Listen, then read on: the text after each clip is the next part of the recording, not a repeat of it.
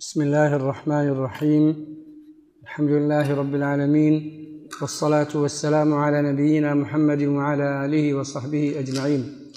اللهم اغفر لنا ولشيخنا يا رب العالمين. قال المصنف رحمه الله وإياه ما هو توحيد الإلهية؟ الجواب هو إفراد الله عز وجل بجميع أنواع العبادة الظاهرة والباطنة قولا وعملا ونفي العبادة عن كل ما سوى الله تعالى كائنا من كان كما قال تعالى وقضى ربك ألا تعبدوا إلا إياه وقال تعالى واعبدوا الله ولا تشركوا به شيئا وقال تعالى إنني أنا الله لا إله إلا أنا فاعبدني واقم الصلاة لذكري وغير ذلك من الآيات وهذا قد وفت به شهادة أن لا إله إلا الله بسم الله الرحمن الرحيم الحمد لله رب العالمين صلى الله وسلم وبارك على نبينا محمد.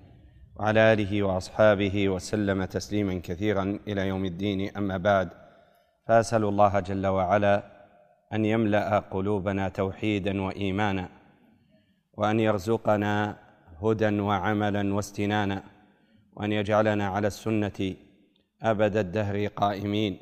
على ذلك نحيا وعليه نموت وعليه نلقى الله جل وعلا رب العالمين. هذا من المؤلف رحمه الله تعالى شروع في توحيد الإلهية. والكلام في هذه المسألة والحرص عليها وبذل الجهد فيها من أعظم ما ينبغي على المكلف القيام به إذ أنه ما أمر بشيء إلا أعظم من توحيد الله جل وعلا. وما خلقت الدنيا ولا كونت الأكوان إلا لأجل ذلك. قال الله جل وعلا وما خلقت الجن والإنس إلا ليعبدون وما امتلأ قلب بشيء أعز على العبد وأنفس وأسلم لقلبه وأصلح لدنياه وأنجى لآخرته وأكثر طمأنينة له مما يقر فيها من توحيد الله جل وعلا.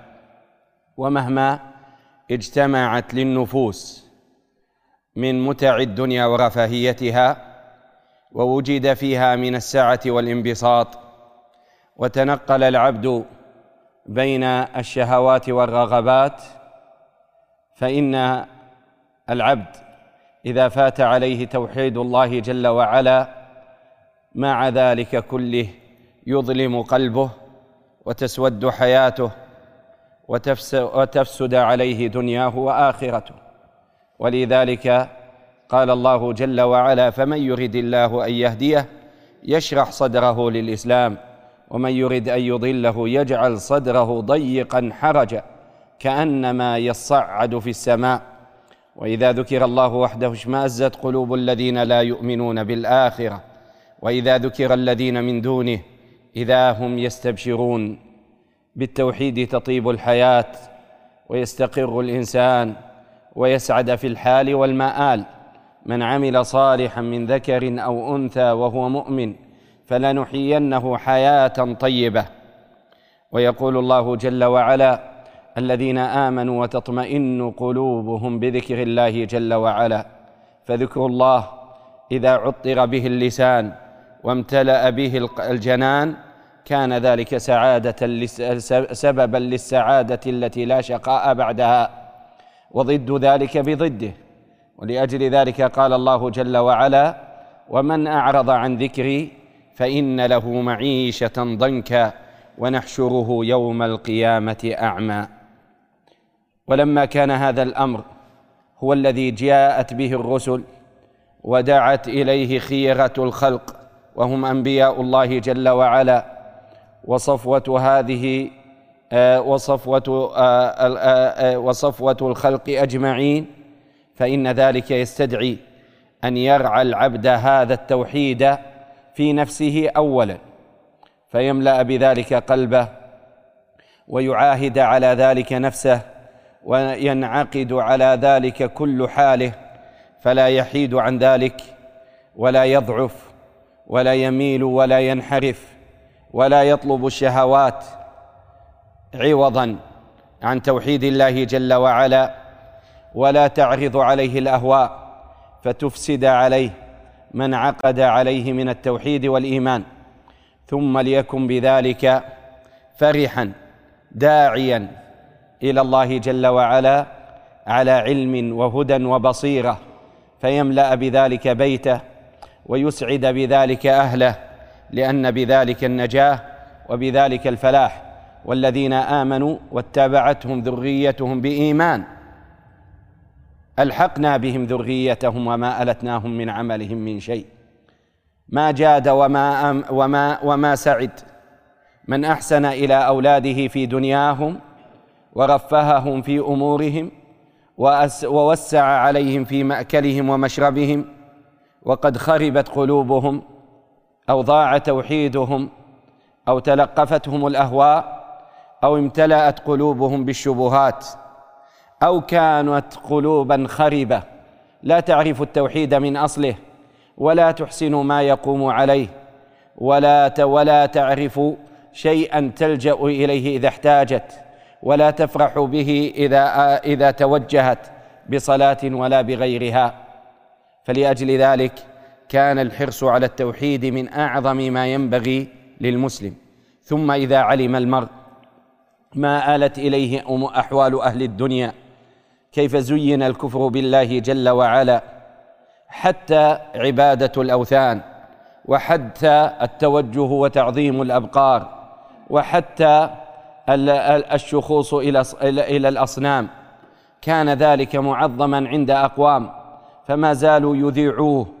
وينشروه حتى رقت لذلك قلوب لم تعرف الإيمان أو أرادت ما يسمى بعدم التفرقة أو التقريب أو سواها فضاعت بذلك قلوب وفسدت بذلك عقائد كثيرة. وإذا علم المرء أنه ليس بمنأ من الوقوع في البلاء والتلطخ بالشرك بالله جل وعلا إذا لم يكن عليه حريصا وعلى دينه قائما ولطلب مرضاة ربه جل وعلا مجتهدا متمثلا قول الله جل وعلا قل هذه سبيلي أدعو إلى الله على بصيرة أنا ومن اتبعني فإنه لا تؤمن عليه الزلة. وإذا علمنا أن النبي صلى الله عليه وسلم قد ذكر في في صحيح خبره أنه لا تقوم الساعة حتى تضطرب إليات نساء دوس على ذي الخلصة يعني في ما استقر به التوحيد وظهر فيه الإيمان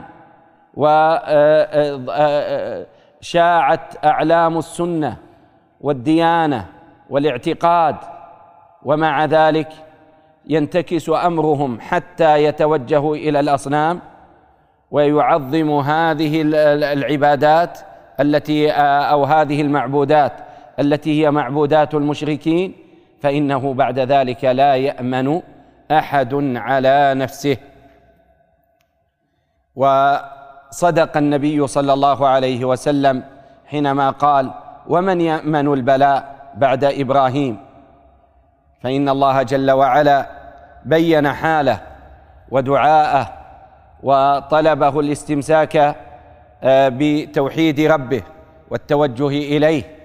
فإذا كان البلاء لا يؤمن على أحد فإن ذلك مدعاة إلى أن يحرص على هذا الأمر أيما حرص. فإذا تقرر ذلك ولما كان الحاضرون ممن يرجى لهم بإذن الله جل وعلا أن يتصدوا لهذا التوحيد دعوة واهتداء ونشرا واظهارا فإنه لا بد لطالب العلم والداعي إلى توحيد الله جل وعلا أن يستن بسنة النبي المصطفى صلى الله عليه وسلم ومبدأ التوحيد في إشاعته وإظهاره هو في تعليمه وإبانته.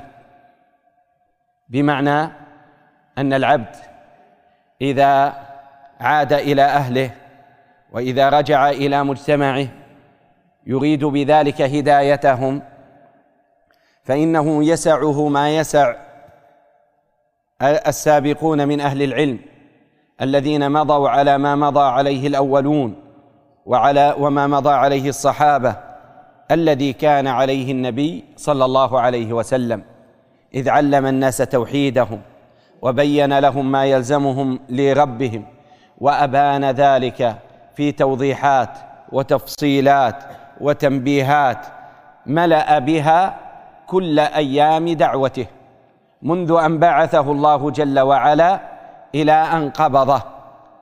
فالتعليم هو الذي يحصل به الاهتداء وهو الذي يحصل به التأسيس وهو الذي يكمل به البناء وهو الذي تطرد به الأهواء وتمنع به البدع ويحال بين بينه وبين ما آه، يقدح فيه أو ينقضه أو يعارضه أو يكون آه، سببا لنقصانه. فلا ينبغي كما يحصل عند بعض الطلاب أن ينعكف على نفسه حتى إذا رأى ثغرة أو خطأ انقض عليهم إنكارا. إنكار المنكر حال واقعة يراد بها دفع شر حاصل لكن لا يحصل بها ما يحصل ببناء ذلك تعليما وهداية وتأسيسا وتكميلا. ويرى أو يلحظ أن بعض الطلاب يبقى على ما بقي عليه حتى إذا رأى من أناس مجتهدين أو أناس محبين فيهم جهل أو تلقوا شيئا على غير هدى أو على غير علم أو على غير بصيرة مع بعدهم عن محل العلم وعن تلقي السنة الصحيحة عاد عليهم لوما وتجريحا واظهارا للخطأ وتكبيرا للخلل. فهذا من حيث هو إنكار لخطأ واضح. لكن ما الذي ما الذي أحوجك إلى أن تصل إلى هذا؟ كنت في ساعة من الحال طيلة الأيام والشهور والأعوام أن تعلمهم وتحصنهم وتملأ قلوبهم بما يمنعه بما يمنعهم عن تلكم الممارسات أو الوقوع في تلك الأخطاء أو التلطخ بما يكون به قادح من قوادح الإيمان أو ناقض من نواقضه. ومن المعلوم أن تقبل النفوس للتعليم في وقت هدوئها وطمأنينتها واستقرارها أيسر بكثير من المواجهة في إظهار الخطأ أو إبداء الخلل. فلأجل ذلك يجب أن يكون هذا هو الأصل الأصيل مع اعتبار أن إنكار المنكر أصل أصيل مستقر به الشرع وجاءت به السنن. لكن إنما ذاك إذا كان الناس في حال علم وهدى وبصيرة. أما أن يترك ما وجب ما أوجب الله عليه من الهدى والتعليم ثم يعود عليهم بالتجهيل والإنكار فهذا تفويت لما يمكن أن يحصل به تمام الخير وكمال الاهتداء والاستنان بسنة النبي المصطفى صلى الله عليه وسلم. فليحذر فإن هذا من أكثر ما يحصل به ذهاب الخير وامتناع قبوله وحصول ضده والامتناع من الإفادة من طالب العلم والاستفادة منه. إذا لم يكن معهم في كل أحوالهم تعليما وتدرجا وتوضيحا وتبيينا.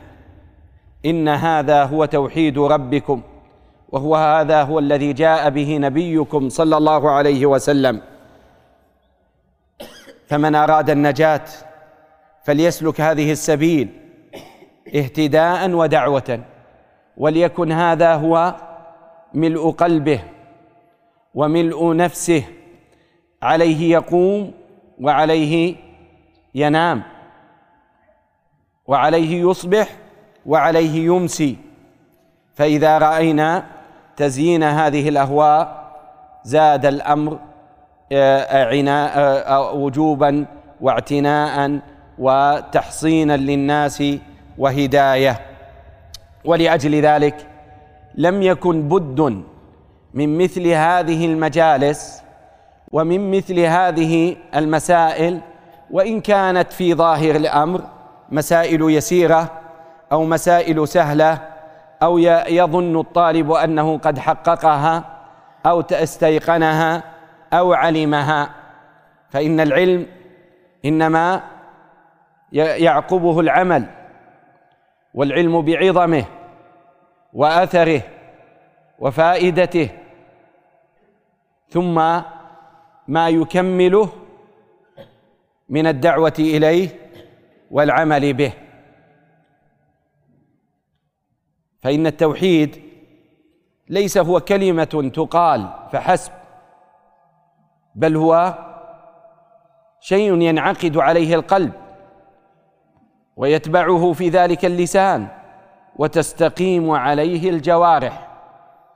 فإن قول لا إله إلا الله لا يزال العبد يقولها فيأتي بما بأركانها وشروطها على ما مر بيانه ثم لا يزال يسعى علي يسعى في منع ما ينقضها أو ينقصها في كل أحواله. فإن التوحيد ليست عباءة. إذا لبستها لم تنتزع حتى تنزعها فإن المرء ربما أحسن دنياه حتى يلفظ بكلمة تفسد عليه أولت أوله وآخره ودنياه وآخرته. ولا تكونوا كالتي نقضت غزلها من بعد قوة أنكاثا ولهذا قصص كثيرة وأحوال مشهورة من أحوال النبي صلى الله عليه وسلم في من تألى على الله جل وعلا فقال والله لا يغفر الله لفلان مع ما كان عليه من الاستقامة والديانة والهدى. مع ذلك قال الله جل وعلا من ذا الذي يتألى علي أني لا أغفر لفلان قد غفرت له وأحبطت عملك. فإذا كان الأمر كذلك فإن الاعتناء على هذا الوجه والقيام على هذا الأمر ليس بالأمر اليسير وإنما هو بالأمر العظيم. وفي المقابل فإنه لا يزال المرء يعنى بذلك حتى يوفق له ويعنى بذلك حتى تستنير به القلوب وتستضيء به النفوس وتصلح به المجتمعات. فلقد عرف الناس في هذه البلاد قبل وقت ليس بالقريب لكنه ليس بالبعيد وهم في جاهلية جهلاء. تقرب من جاهلية أهل الإشراك بالله جل وعلا من كثرة البدع والضلالات واللجوء إلى القبور والأولياء والصالحين والتوجه إليهم من دون الله جل وعلا.